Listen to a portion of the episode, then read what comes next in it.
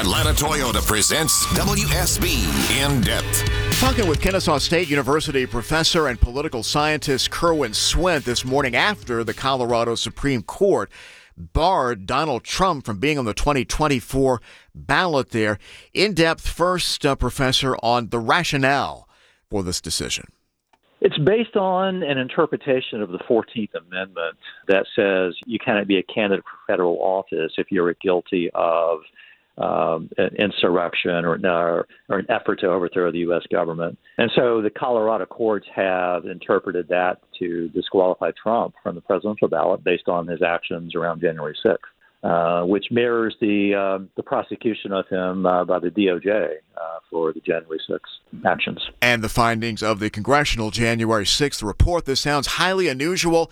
It is highly unusual. Emory professor Alexander Volokh tells W S B's Veronica Waters this particular constitutional provision the professor mentioned was designed to keep former Confederate leaders out of office after the Civil War and has not been invoked since until now. Exactly. If you believe that Trump engaged in the January sixth riot and you believe that that was an insurrection, then yes, he is no different than a former Confederate official at the time of the Civil War. Tell me what this does, Professor Volokh, to the election and to Trump's hopeful road back to the White House. If it's just Colorado, it doesn't mean very much because Colorado's not a lot of electoral votes, and maybe Trump wouldn't win Colorado anyway. Um, but uh, the thing is, every state is the master of its own ballots. And so hypothetically, if every state went the same way, then um, Trump wouldn't be on any of the ballots. Now, of course, that's a big hypothetical um, because you would also need to assume that the red states wouldn't put him on the ballot. But presumably the states where he would be most likely to win are also the states that would keep him on the ballot. Um, but still, uh, there is the possibility that um, this will energize similar lawsuits in other states and that other state Supreme Courts will find the Colorado reasoning persuasive.